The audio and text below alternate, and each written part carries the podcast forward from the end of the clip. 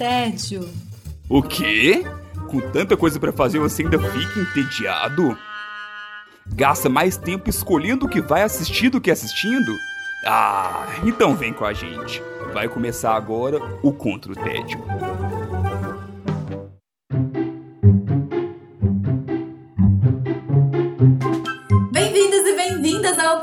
Tédio. Eu sou Sara Dutra e junto com os meus companheiros de guerra nós temos a missão de te tirar do tédio. Estamos de volta com um episódio aqui no Contra o Tédio depois de duas longas semanas. Depois de um episódio aí de duo, né? Um episódio especial Sim. sobre games. Felipe Chaves, bem-vindo novamente. Muito obrigado. Minha, a host original do Contra o TED está aqui hoje, né? É, é difícil, é um fardo pesado, é difícil. Eu não tenho esse talento inato que Sara Dutra tem, então fico aqui me esforçando e tudo mais, mas eu mesmo acabo e falo, poxa, gostei, mas ainda não é a Sara, né? Então, muito você bom ter você que comentar lá no, no, no, post desse episódio, né? Felipe Chaves, The Host. Humildade é o talento nato dele. Esse, essa pegada. Maíra Brancalhão, tudo bom com você? Tudo ótimo, Sarita. Oi, Felipe Chaves, tudo bem? Tudo bem. A gente vai dar início a esse episódio, então, Maíra Brancalhão, como é que você está combatendo seu tédio? Estou combatendo meu tédio fugindo loucamente da CIA. A gente já sabe que chegou com uma Maíra específica por aí, então, né, produção?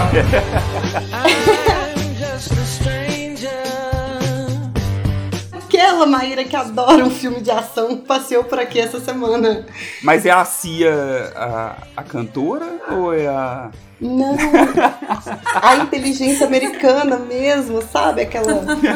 Os agentes secretos americanos, pois é. Felipe Chaves tá muito jovem. Mas só fazendo uma, uma piadinha, uma, uma referência muito boa, que até valorizando a minha piada, teve um filme estrelado pela CIA, dirigido pela CIA, recente, que todo mundo fala com uma bomba.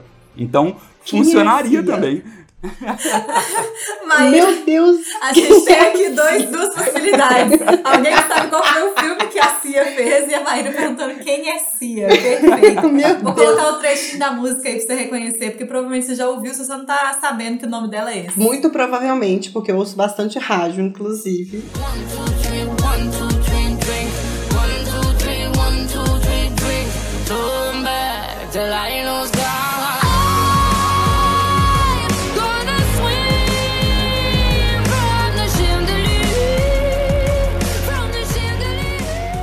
É, outros dias estava falando sobre isso com Sara, que adoram rádio. Mas a Cia que eu tô falando não é cantora. É a inteligência americana, a companhia de inteligência americana, que está presente no filme O Agente Oculto, recém-lançado pela Netflix. Dizem que é o filme mais caro que a Netflix já fez. Poxa! Estreladíssimo pois também, é. né? Estreladíssimo, vamos lá. O Agente Oculto é, uma, é um filme de ação e basicamente é isso. É um filme de ação que faz referência a vários clássicos de filme de ação e por isso ele aquece meu coraçãozinho. Trata-se de um da história de um agente da CIA que ele é contratado, ele é um presidiário que ele é contratado para ser um agente que não existe nos, nos arquivos da CIA. Ou seja, ele só pega serviço, ah, digamos assim, um tanto quanto obscuros, para continuar no oculto por aqui.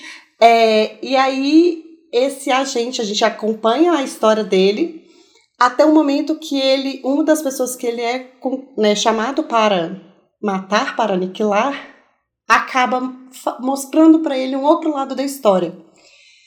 E depois disso ele precisa fugir da própria CIA que o contratou. Uau! Jamais faria ideia desse, desse dessa sinopse, desse enredo. desse enredo, porque nos posters que eu vi, o máximo que eu consegui falar foi: gente, o menino ele tá a cara dos policial dos anos 90? Sim. Aquele bigodinho assim, ó, polícia totalmente poker sucker, sabe? Vamos dar nome pros meninos, que é melhor. Ryan Gosling, ele interpreta esse agente oculto da CIA e o homem do bigodinho que a Sarah está falando não é ninguém mais, ninguém menos do que Chris Evans. Esse moço aí o nosso querido Capitão América que entra neste filme com uma atuação super diferente. Eu, eu não sei se nessa, nessa nesse tipo de filme de ação a gente poderia dizer que existe vilão e mocinho, mas ele talvez seria o vilão da história. E ele tá numa atuação muito diferente do que a gente está acostumado a ver ele, mesmo porque eu adoro acompanhar entrevistas dele e ele é super simpático. Muito carismático. E bom, Nó, ele é muito engraçado. ele consegue cativar a gente como um, um vilão assustador no filme, apesar de continuar co- carismático.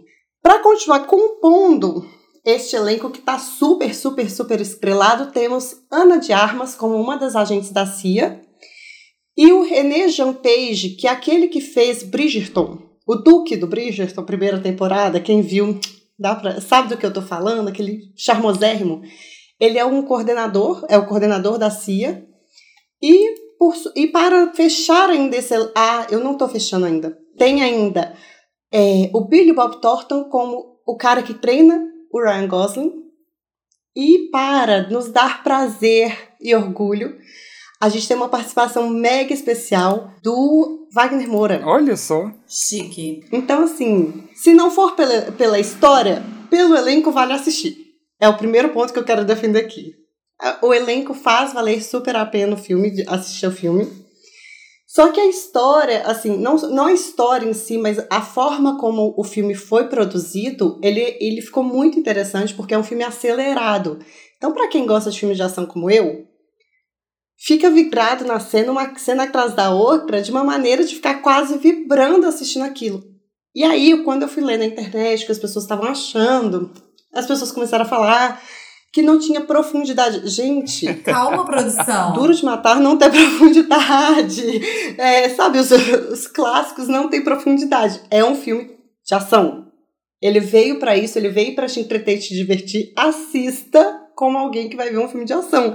Não dá pra discutir filosofia naquele filme. Não, não dá. Isso é muito estranho, né? Porque, assim, ao mesmo tempo que existe todo um, um saudosismo com os filmes antigos de brucutu, Uhum. de ação e tudo mais, pô, naquela época que era bom e tal, mas True esses Lies, mesmos, né? é, filmes assim, esses filmes comentou comigo. fazendo eles hoje, eles meio que não dão, não dão tão certo porque o pessoal critica.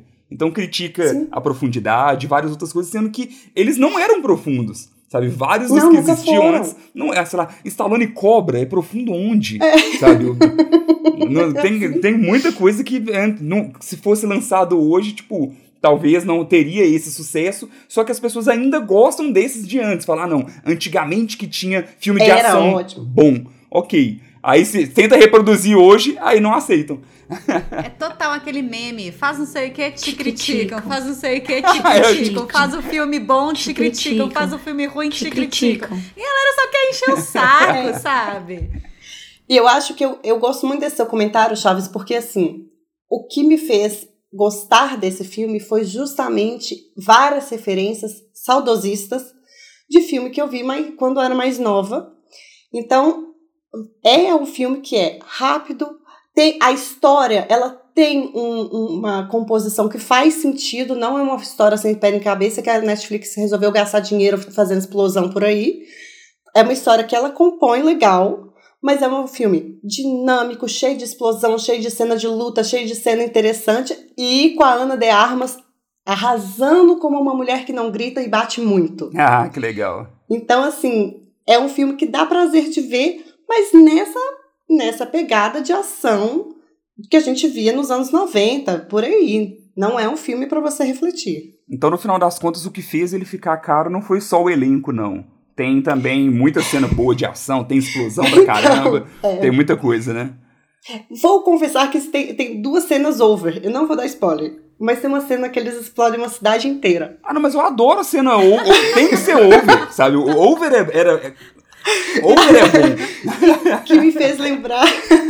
me fez lembrar Duro de Matar 4.0, quando ele explode um viaduto inteiro, assim, sabe? Ou então quando ele Então, explode, né, assim- o helicóptero porque acabou as balas. Com, com um carro. tipo, com um um carro. Jogando um carro. Essa cena não faz isso, mas faz algo perto que você fala, mano, por que isso tudo? E, e mas de uma forma muito caricata e divertida. E uma segunda é, cena que é por que, que os homens. Eu sei por quê, porque eu quero ver isso também. Mas por que, que os homens, de repente, falam, ah, vamos largar as armas e vamos pro mano a mano, mano, não faz sentido. Mas assim. Isso sempre acontecia antes também. Nos filmes antigos sempre, sempre, sempre. e aí tem, tem cenas de mano a mano muito legais e cenas de explosão, de tiro, de porrada e bomba e tudo que você puder imaginar, muito bem feitas dentro de uma história legalzinha, legal, ela, a história compõe. Né? E é uma, é uma história que me fez lembrar de filmes antigos de ação bacana, que, eu, que eu gosto e de filmes de espionagem, porque como se trata da CIA, toda a questão meio de espionagem tá ali. Então, é, me fez, é isso, me divertir num sábado à noite ou num domingo, não lembro que dia que eu assisti esse filme, de uma forma super espontânea que eu não estava esperando, não sabia nada do filme, não sabia que tinha sido mega produção, não sabia do elenco, e aí, ai, pois é, dei spoiler do elenco, né, porque cada vez que aparecia alguém, eu falei, ah, gente, o Billy Bob Thornton nesse, nesse filme, nossa, o, o, o, o Capitão América nesse filme, nossa, mas a Ana de Armas tá nesse filme, de repente tava, ai, o Wagner Moura tá nesse filme. Foi muito gostoso de ter essas surpresas. Cumpriu a, a, a, função, Maíra? Eu acho que, né, a É gente isso. tem essa categoria aqui no Contra o TED. Tá cumprindo a função? Tá cumprindo a função, pra mim tá cumprindo a função bem assim. Tinha tempo que eu não vi um, um filme de ação tão bom. Boa. Então lembra pra gente qual que é o nome desse filme de ação tão bom aí e onde que a galera assiste sem expectativa de filosofia. É, o filme é O Agente Oculto, que tá na Netflix. Muito bem, eu vou agora passar para a minha indicação aqui no Contra o Tédio. E eu estou, já, já para o meu lado aqui, estou combatendo meu tédio, observando a história do nosso país por uma outra perspectiva. Importante. É, Sempre bom, né? Sempre bom sair do nosso umbigo. Sempre importante sair do nosso umbigo. sempre necessário sair do nosso umbigo, né? Sempre bom saber fora do que querem contar pra gente. Ou Exatamente. E esse, esse é o objetivo do podcast. Sim, estou podcasteira mais do que nunca, porque agora voltei a gastar duas horas do meu dia em transporte público, portanto, tenho aí duas horas do meu dia para gastar com podcasts. por que não, né? É a melhor forma de você se entreter no transporte público. Exatamente, eu sou sempre uma defensora disso aí. E estou escutando, inclusive estou terminando ainda, falta o finalzinho ali para eu escutar, Projeto Querino, que é o novo projeto, o projeto mais recente da minha queridíssima Rádio Novelo. Ai, Rádio Novelo, o que, que você faz que eu não amo? Rádio Novelo tinha que notar o contra o tédio também, viu? Porque. Eu acho também. Também acho. Também acho. Alô, Flora de Thomson Devô. Alô, Paulo Scarpim. Conversa com a gente. Projeto Quirino é um projeto realizado, então, pela Rádio Novelo, mas idealizado com um monte de projeto de pesquisa também do Tiago Rogero, é, que é um jornalista. E também tem uma parceria aí com a revista Piauí. Então é um Uhum. projeto um pouco maior, assim. E é um projeto de um rolê que tá acontecendo cada vez mais. Eu que sou fã de podcasts de, de documentário, né? Podcasts jornalísticos, essas questões. É, tem vários, vários institutos que, que apoiam, né? Que financiam esse tipo de podcast de produção. E esse daí é financiado, ele tem um apoio do Instituto Ibirapitanga é, que também faz, já fez apoio de outros podcasts que eu já trouxe pra cá, inclusive.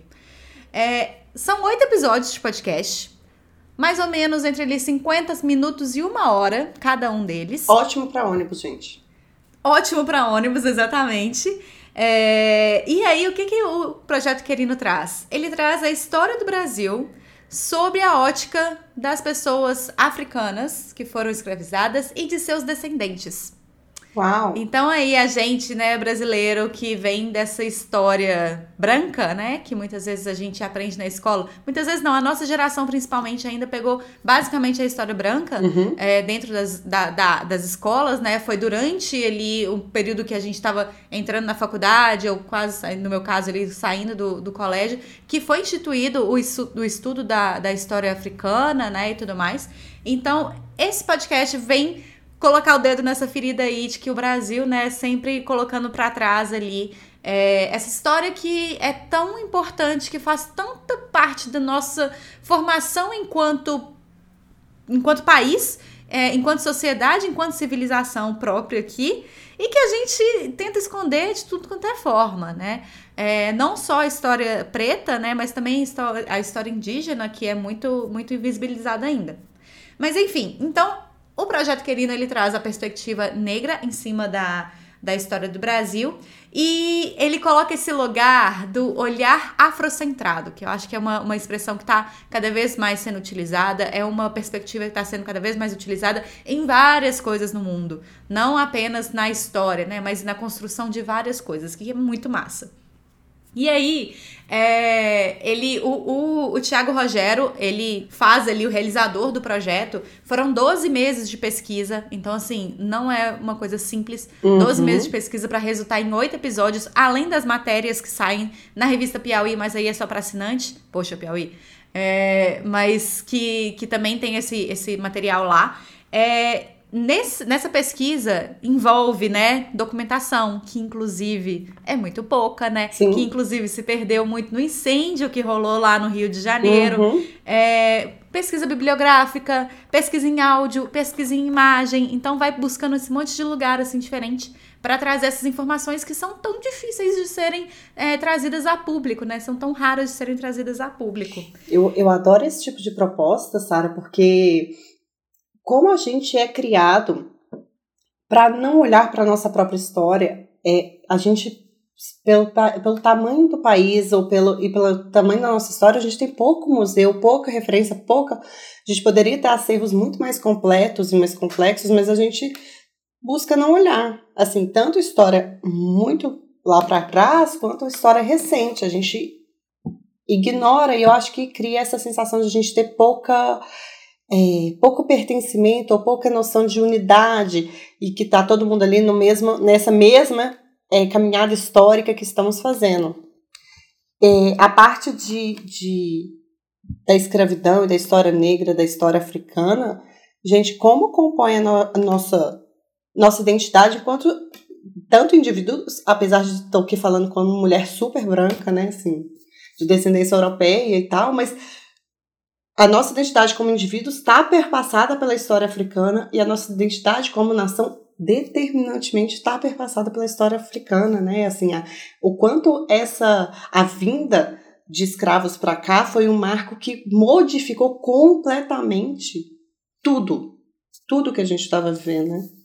É, e é aquilo, né? Assim, o, o passado ele acaba justificando muita coisa do que a gente vive hoje. Sim. Então, a gente não tem... Explica, né? É, explica. E você vai vendo... E eu já ouvi, eu não ouvi o, o podcast inteiro também, mas eu já ouvi o primeiro episódio. E, e, é legal porque até mesmo eles fazem, algum, em alguns momentos, eles fazem esse paralelo, sabe? De, olha, isso daqui... Tá vendo que isso aqui que acontece hoje? Estranho, né? No, como que parece com aquilo que teve lá atrás. Então é, é, legal esse paralelo por isso, assim, é por isso que é importante a gente falar da história. Eu sei que é incômodo, né? É difícil. Temos uma história difícil no Brasil difícil. e que infelizmente tem hora que gera até discordância. Ah, não, não é. Como assim discordância? Não, a, a história é uma só e pronto, sabe? A, a gente vivenciou isso, não era para, não é, não é opinião. Aconteceu e pronto.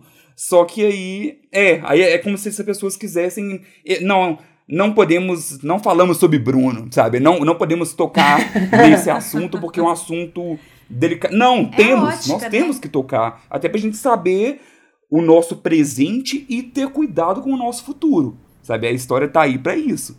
Essa, essa questão que o Chaves colocou é muito interessante porque em vários momentos do podcast ele vai narrando uma, uma questão X e vai colocando áudios no meio do caminho, é, depoimentos. E aí você fica assim, gente, mas esse áudio tá com uma qualidade boa? Mas que estranha essa qualidade boa desse áudio, e porque ele casa a narrativa que ele tá contando lá do. do porque o, o podcast ele, ele pega principalmente ali a partir da independência. Uhum. É, inclusive é por isso que ele tá sendo lançado esse ano, por causa do bicentenário da independência e tal. Então ele conta muito da história da independência e dos anos que se seguem ali, é, no Império principalmente. É, então ele vai colocando fatos, né, depoimentos do é, é, documentos do, do, daquela época do século XIX, mas com depoimentos do século XXI, casados. E aí a gente fala, né, né, a hora que a gente aqui branca, né, Maíra principalmente, a gente toma esses tapas na cara do tipo, poxa, mas né? Sim. Seguimos, seguimos no mesmo lugar. No mesmo lugar, na mesma, na mesma cultura, né? É, essa, essa questão de perspectiva é, acho que vai de encontro com aquele vídeo que está super, é super famoso no YouTube da Chimamanda Adichie sobre o perigo da história única, deste olhar que a gente, né, um olhar eurocêntrico e não afrocêntrico sobre o que, que a gente passou. Recentemente eu tive a oportunidade de ir no Museu do Escravo, aqui, em Be aqui pertinho de, de Belo Horizonte, aqui em Minas Gerais, no Belo Vale. É uma cidadezinha pequenininha que tem um Museu do Escravo. Gente, como é rico e como a moça que é a guia de lá, ela, ela consegue trazer muito essa perspectiva diferente, assim. Ela falava, gente, precisava de gente para... De, de, o tanto de ferramentas que às vezes era necessário, que nos nossos índios não tinham esse conhecimento, mas os africanos já tinham. E aí traziam tribos específicas, já conheciam que precisava ser explorado aqui. Então vou trazer tal tribo porque essa tal, eu vou dominar essa tal tribo para ela trazer o tipo de utensílio, ferramenta que nem os europeus não tinham como explorar e que os africanos traziam. E aí você falou assim, o que eles eles não viam só como mão de obra é, força, mas eles tinham conhecimento? Sim, eles trouxeram um monte de conhecimentos. E aí a gente não, não valoriza isso, né? Ah, não, porque africano só veio para para Não se fala sobre, né? É. No podcast, o Thiago o Rogério, ele, ele repete muito uma frase que para mim ficou muito marcada, assim. Toda a riqueza produzida no Brasil teve mão negra. Uhum. E aí, é, não apenas, né, para mim, pelo menos, pega muito do lado, não apenas no ciclo do ouro, no ciclo do, açúcar, no ciclo do café, rarará, mas também porque os episódios são divididos em meio que categorias, assim.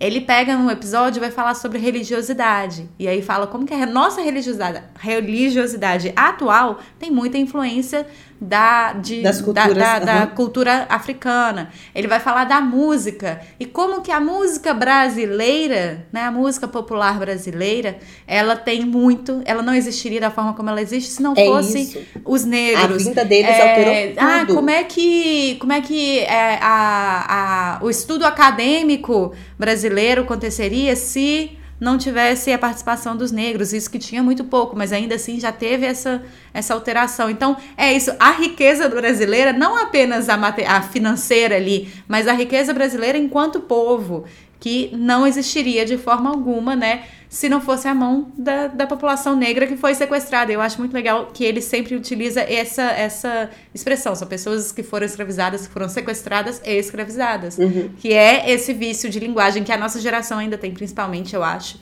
Mas que, Que temos né, que bora, bora trocar essas palavras. É, e é interessante também, Sara, assim, pelo menos eu eu vi que teve nesse primeiro episódio, pelo que você falou, deve continuar tendo também, é porque mostra personagens da nossa história que não são valorizados e que não aparecem nos livros Sim. e que, e- e que são importantes, mas que de certo modo são, foram meio que apagados da história ali, sabe? E que, E que a gente não se apropria total. como heróis. Heróis no sentido Exatamente. assim, que eles são referências. a Mas gente é uma coisa que eu vou te falar, Maíra. A gente quem? A gente brasileiro, não sei, criatura. É... A gente branco. Mas A gente não, branco, não, é branco não, se Sara. apropria. Mas tem muita, não, é, tem muita gente da, da assim, né, que a, a galera que, que tem uma ligação mais forte ali com os quilombos e tudo mais, é uma Sim. galera que já tá nesse Claro, rolê há ok, muito eu tempo. concordo. Tá falando de Maria Filipa, por exemplo, há muito Sim. tempo. Uhum. Tá falando de, de Luiz Gama há muito tempo. E a gente aqui tá, tá, ó, existiam as pessoas. Uhum. Claro No que não é, máximo não, zumbi, é, não né? é regra, né? Mas que essa galera tá sendo estudada por essa população já há muito Muito tempo. Sim. É, Só que não é, não é validado, né? Tem muito desse Isso. rolê aí de não É, ser mas por validado. exemplo, não tá na escola. Na- não tá na Não, escola não aqui. tá. Sabe? Pode estar lá em Salvador, mas não tá aqui em BH. Eu conheci o podcast porque eu, eu participo de um grupo de afinidade lá da Vivo, né? Que lá eles têm um, um- um grupo Vivo Diversidade. E aí tem vários pilares, pilar de, de LGBTQIAPA+, pilar de pessoas com deficiência, de raça, de gênero, tem, tem vários, e eu faço parte do Vivo Afro. E aí foi por lá que eu fiquei, que eu conheci o, o podcast, que foi extremamente bem recebido e muito indicado. E é muito legal porque eu, igual assim, eu ouço e falo, gente, eu quero que meu filho ouça, sabe? É, Eu Uhum. quero que ele tenha acesso a essa a essa versão, sabe, da história e não só a que tá no livro de história dele. Porque não e, e tinha, tinha que ser mais difundido e fico muito feliz que a gente tenha isso hoje e que, e que isso cresça cada vez mais, né? Para as próximas gerações tenha, tenha essa evolução e, e esse conhecimento que na nossa, pelo menos na minha infância, eu não tive. Então, que os heróis sejam diferentes também para essas uhum. gerações que vêm pra, daqui para frente. Então, não é, é legal demais. A própria narrativa em si, ela é muito bem feita também, né? Então, não fica amoroso, não fica cansativo. Exatamente. Quando você falou assim, ah, eu quero que meu filho escute, é uma coisa que eu acho que a galera nova também dá conta de escutar, assim, e passar de boa? Uhum. Não é um rolê academicista. Sim. Não é um rolê difícil de entender, que você se perde no meio do caminho. Não, ele é muito bem construído para ser uma coisa para geral ouvir, sabe? Ele não é só ali pensando ah, em quem já conhece alguma coisa da história do não sei o que, não sei o que, para quem já está aprofundado, sabe? Tipo, não é para iniciados o rolê. É, é para todo mundo ali mesmo pegar e, e começar a, a, a, repensar tudo isso né, que a gente vive. E só um último detalhe, o, esse projeto ele é inspirado num projeto dos Estados Unidos que aconteceu no The New York Times, que é um projeto que chama The 1619 Project. É o projeto 1619, que começou a ser lançado em, em 2019 em celebração aí, eles usam essa palavra, mas eu me incomodo com essa, essa palavra. Com celebração, para mim, entre aspas, aí, da chegada do primeiro, dos primeiras, das primeiras pessoas escravizadas nos Estados Unidos. Uhum. Então, acho meio estranho isso ser uma celebração, mas é essa palavra que eles usam. Mas é baseado nesse projeto que eu acho muito importante, assim, a gente pensar que tem outras pessoas aí no mundo fazendo esse tipo de, de de, de projeto também, que também é para falar sobre isso, da influência das pessoas, da cultura africana, das pessoas africanas dentro da comunidade dos Estados Unidos ali, dentro do, da história, né, dos Estados Unidos, da construção da história dos Estados Unidos. Muito legal. Fica a dica, Projeto Querino, produzido pela Rádio Novelo e com o Tiago Rogero, disponível nas plataformas de podcast por aí. Muito bom. A gente finaliza esse episódio, Felipe Chaves, com você. Como é que você está combatendo o seu tédio? Então, estou combatendo o meu tédio assistindo filmes para maiores. Oi, oi, oi. eu, eu, a, a gente vai indicar isso aí mesmo? Vamos abrir esse armário. Opa! então, vim falar sobre X ou X que no Brasil chegou como X, a marca da morte, mas não tem marca nenhuma, então é só tem que colocar um subtítulo, é né? Então, eu acho que se colocasse um outro mais a ver com o filme poderia ser barrado, então colocaram a marca da morte, que foi lançado nos cinemas brasileiros agora no inicinho mesmo do mês de agosto. Do que, que se trata o filme? É, ali em 1979, finalzinho ali né, da década de 70, um grupo de jovens cineastas partem para a zona rural do Texas com o objetivo de gravar um filme adulto. Então, para isso eles escolhem ali uma fazenda mais isolada e tal. E aí eles, poxa, isso aqui vai ser rápido. Vamos fazer o seguinte, não vamos contar nada para os nossos anfitriões não. A gente só aluga normal mesmo, bobear sai até mais barato, é mais mais tranquilo, então a gente não precisa contar para os nossos anfitriões que é um casal de velhinhos ali. E nós só vamos hospedar. Depois de um certo tempo, as coisas começam a dar muito errado por ali. Uh. X é um filme de terror. Não por eu mais. percebi, porque eu tô aqui, olha, não vou ver isso, eu já não quero saber mais. Jesus, já tô com medo só de você começar com essa sua narração aí, ó. Pois é, que é um filme de terror que é da minha queridinha A24, que eu já indiquei várias coisas por aqui, uhum. desde A Bruxa, Hereditário, Midsommar, é, tudo, ao mesmo, tudo ao mesmo tempo em todo lugar e etc. Já teve muitas indicações da A24 por aqui no Contra o Tédio, seja no feed, seja aqui no, no podcast. E é, é um dos filmes que eu estava mais esperando esse ano, e teve esse um grande problema aí com o lançamento nacional, que foi o, a diferença de tempo de quando ele lançou nos Estados Unidos para quando ele saiu aqui.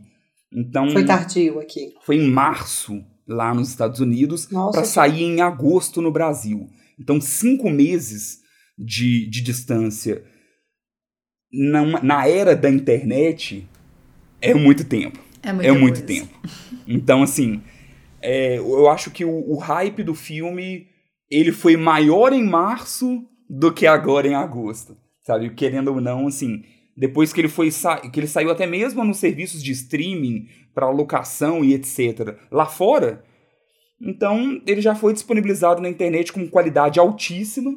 E aí quando saiu aqui no cinema, e é ruim porque assim, eu como fã de terror, fã da A24, é ruim porque o filme acaba chegando tendo uma bilheteria super baixa, e aí o pessoal fica, pô, mas terror, né? Terror, pô, não é isso, sabe? Não é só isso também. Então é, aquela, é uma estratégia complicada, que acaba impactando nessa questão também de, de audiência do filme.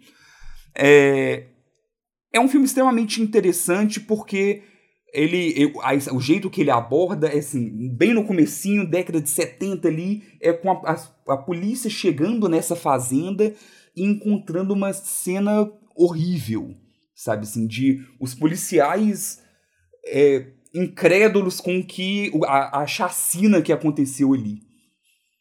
E aí depois corta para 24 horas antes. E aí você vai acompanhando o filme que tem um início lento de desenvolvimento, de tudo que tá acontecendo, da filmagem em si. E você fica o tempo todo, gente, mas como que isso vai descambar na, naquele início? Eles já te dão um, um gostinho assim pra. Em vez de só colocar esse início lento de uma vez, não. Ele já, já te mostra assim: olha, vai dar muita merda, mas como vai chegar lá, aguarde e confie. E, e vá acompanhando ali a- o longa. É aqueles filmes que o que importa é a caminhada e não o final, né? Uhum. Isso, mas que te dá, já te dá um gostinho desse final pra você já ficar ansioso por ele desde o começo. Tem sustinho? Não tem muito, não tem muito sustinho. Muito. Vamos fazer escala sustinho de Felipe Chaves. Não, eu, eu também não gosto muito de, de jumpscare no geral. Então ele não é um filme de jumpscare. A Natânia assistiu comigo, que não gosta de, de filme de terror. Porém, ele é um filme 18 anos total, mesmo ele não tendo susto. É, já posso falar algo aqui que talvez seja um pouquinho mínimo de spoiler, mas não tem espírito, não tem capeta, não tem nada do tipo. Aham. Ah, eu, eu ia perguntar se o nosso selo privado Sim, aqui tá, tá dá pra- valendo. dá pra você assistir, Sara. Mas o 18 é porque ele é visceral. Então ele tem um, um ponto alto de gore ali, é, é pesados, mortes pesadas ali. E também a própria parte do sexo também. Sabe? Então, e é interessante porque como a A24 não pega qualquer projeto. Então, como grande parte dos filmes de terror, assim, grande parte, não, eu tô sendo eu tô sendo bonzinho, grande parte não, mas como muitos filmes bons de terror acontece, tem muitas camadas. Então, ele tem muito simbolismo também. Então é, é interessante vários dos simbolismos. Assim, funciona 100% como filme, você pode assistir e, nossa, adorei, bom demais.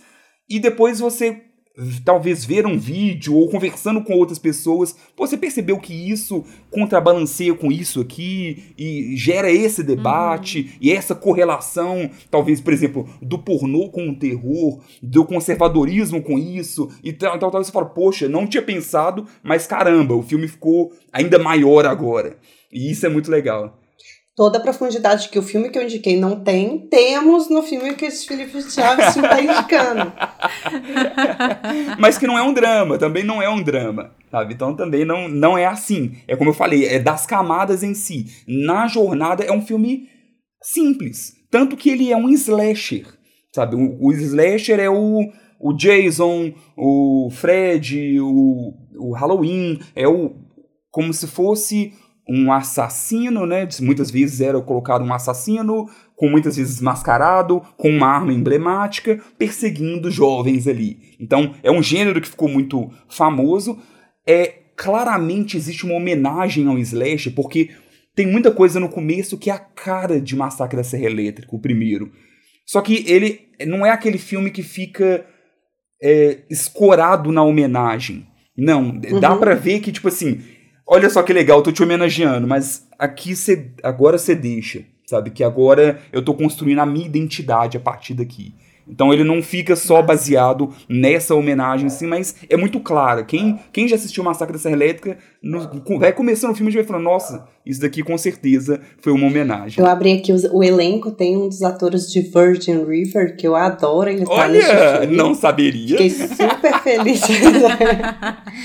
e aí, quando você falou da classificação, quando a gente abre o elenco no, no Google, é, aparece três atrizes, que é a primeira coisa que eu fiz quando eu bati o olho nelas, foi assim, nossa, que moças novas para um filme do que o Felipe tá descrevendo, né? Uma das atrizes tem só 19 anos, a classificação do filme é 18, assim. Achei, achei... Mal ela pode fazer Mal ela pode estar ali, mas achei interessante é, essa composição. Eu nunca tinha pensado num terror que conjuga com algo mais pornográfico. Eu não sou do, do terror, vocês sabem disso. Mas achei, achei interessante a é, é, é, isso, assim, a diversidade de elementos que faço, olha, que, que, como que eles conseguiram fazer isso aí? Fiquei Sim. curiosa, não garanto que eu vá ver, porque eu sonho. É, ah, não, mas aqui é, é, é, é tranquilo. E uma coisa que é interessante, a Sara participou, né, com comigo e, e, mais os convidados do especial de terror aqui do Contra o Tédio, e a gente comentou um pouco sobre isso, assim, sobre a questão de, da, do, de como nesses filmes de terror antes era retratado a Final Girl, a relação uhum. de, por exemplo, o, o, o, o, que trans, o casal que saía para transar era o Morria. primeiro a ser pego pelo Jason, sabe? Então, isso, tudo isso é, de certo modo, debatido no filme e eles brincam com isso, com o que era a relação do terror com isso antes, é, é justamente o que é meio que abordado e, e, levado de uma forma diferente aqui. Então é, é muito interessante. Legal. Com certeza, assim, das, das listas de canais de terror, é um dos destaques do ano. Vai, vai ficar aí como estamos já também na, na segunda, no segundo semestre, então com certeza ele está figurando ali no, nos melhores filmes do ano de terror. Mas é isso, não é nada muito muito complexo não. Você pode assistir e falar, poxa, diferente. Ele é um filme diferente, diferente, uhum. gostei, mas que tem todas essas camadas aí a mais. Estou curiosíssima. Eu sei que você fica sempre curiosa. Eu tô, eu tô, começando a fazer uma lista de filmes de terror. Quem diria que Sara vai ter uma lista de filmes de terror? E eu tenho. Eu tenho. Inclusive, depois quero conversar com você se alguns filmes que são nessa minha lista, tipo Telefone Preto, vale a pena. Tô aqui curiosa, só pela curiosidade. Se alguém tiver dicas para desenvolver habilidades para ver filmes de terror e não sonhar e nem passar a ver todas as coisas em todos os, os cantos escuros da casa, me avisa. Como é que vocês fazem para não ficar com aquilo depois reverberando na sua cabeça? Assista Encanto depois. não adianta. Gente, quando eu vi a maldição da mansão Rio, Rio é isso, não é? Uhum. Eu ah, vou falar o nome da personagem. Eu sonhei com a mulher torta um mês e meio. Certamente. Um mês e meio? Certamente. Eu podia ter visto Encanto todas as noites, mas um mês e meio a mulher torta tava por aqui, cara. Eu tô. Mas aquilo ali é assustador mesmo.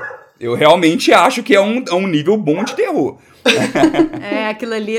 Você tá na média, Maíra. Você tá na média, relaxa.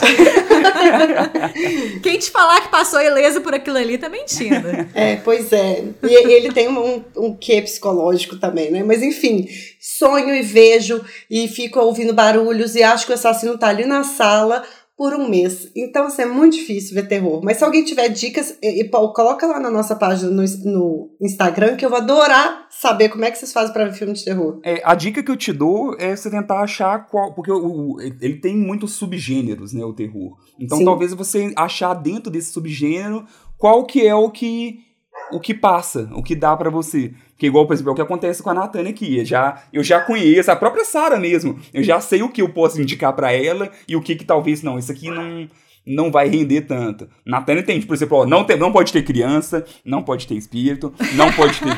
eu já tenho toda a listinha de, do que, que não pode ter pra eu poder indicar pra Natânia. Mas você percebe que para eu formar subgêneros eu tenho que assistir? Eu tenho que experimentar? Ah, não, mas eu, a gente não pode... necessariamente. É algumas coisas é bem lógica, sabe? Uhum. Algumas coisas você já tem a versão só de você saber que aquilo ali é um filme, vou sabe? Vou pensar sobre isso e vou tentar engatar um pouco mais, me engajar com os filmes de terror. Mas até então você fala e fala, nossa, ele tá descrevendo uma primeira cena, tô doida pra ver, tô curiosa também. Mas Enfim. Melhor não. Por enquanto. Melhor sim, melhor sim. Vou vai tentar. rolar. Eu juro que eu vou tentar. Eu vou ver se meu marido pega na minha mão e a gente vai ver esse aí. Isso. E a dica pra vocês e pra quem tá ouvindo, que eu sempre, já tô ficando repetitivo, não vê trailer, não. Não assiste esse trailer, não, porque o trailer do filme de terror muitas vezes destoa do tom do que é realmente o filme. Então, Uhum. o telefone preto aí, que a Sarah mesmo falou, é um que o trailer. Nossa, não tem nada a ver com o que o filme é. Então, acaba até revelando demais. No- Você vê o trailer, você já sabe como que o filme vai transcorrer. Então, va- vê a ideia ali, é melhor, ouve aqui o Contra o Tédio e, e vá Exatamente. assistir. Vale mais a pena. Que eu, eu já faço a sinopse aqui Anotado. já, já pensando na sua experiência. Muito bom, anotado.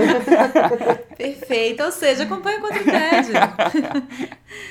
Muito bem, Chaves. Lembra pra gente qual é o nome do filme e onde que assiste. O filme chama X, aqui está como X, a marca da morte, e ele tá naquele limbo, né? Ele estava no cinema até no começo do mês e não foi lançado ainda em nenhuma plataforma de streaming, mas você acha fácil aí rodando na internet para poder baixar. Então, Passeando por aí. exatamente. Passeando pela floresta, você encontra esse filme por aí. Pois é, e, e em qualidade perfeita. Então, né, normalmente a gente alivia muito com isso, mas o filme é de março, então me recuso.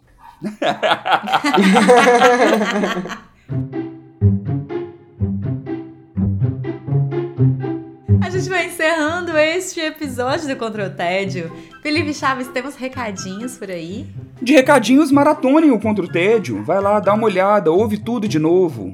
Indica pra alguém, manda pra quem. Ah, poxa, esse episódio. le- Ouvi esse episódio e lembrei de você. Aí, ó, chega pro crush assim, vai dar muito certo. Compartilhe com a.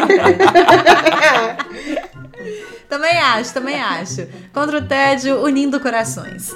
Inclusive, cadê o povo aí pra fazer o especial comédia romântica, né? Foi, é, isso aí tá. Quero! Tava aí prometendo isso. Cadê esse povo? Animo. Maíra, você que anima, então vai aí planejar o, o- o especial comédia romântica pra ver se um dia ele sai. Muito obrigada pela sua participação. Estou abrindo já o meu caderno para planejar esse especial. Fiquei super animada. Obrigada a vocês. Beijo, guerreirinhos. Beijo, guerreirinhas. Até mais. Felipe Chaves, muito obrigada. Até mais ver. Muito obrigado. Não conseguirei participar deste especial, não tenho muito a contribuir, Ah, mas apoio a existência. Não posso opinar. Então, posso te ajudar a procurar. Se já rolou um especial de terror, pode rolar um especial de comédia romântica, produção? Não só pode, como deve. como estou me abrindo para ver é, uns, uns filmes de terror por aí, talvez Felipe Chaves queira ver alguns filmes de romance por aí. Será que eu não vou ficar com medo, não? Será que Tem você não vai sonhar com subtipos, isso? tem subtipos também. Posso ver qual que é menos assustador? Tem. Menos os que tem o Adam Sandler. Talvez eu sonhe com o Adam Sandler dentro. Não, gente. Imagina que pesadelo sonhar com o Adam Sandler. Eu sou Sara do Trovão ficando por aqui. Até mais ver, produção. Um beijo, tchau.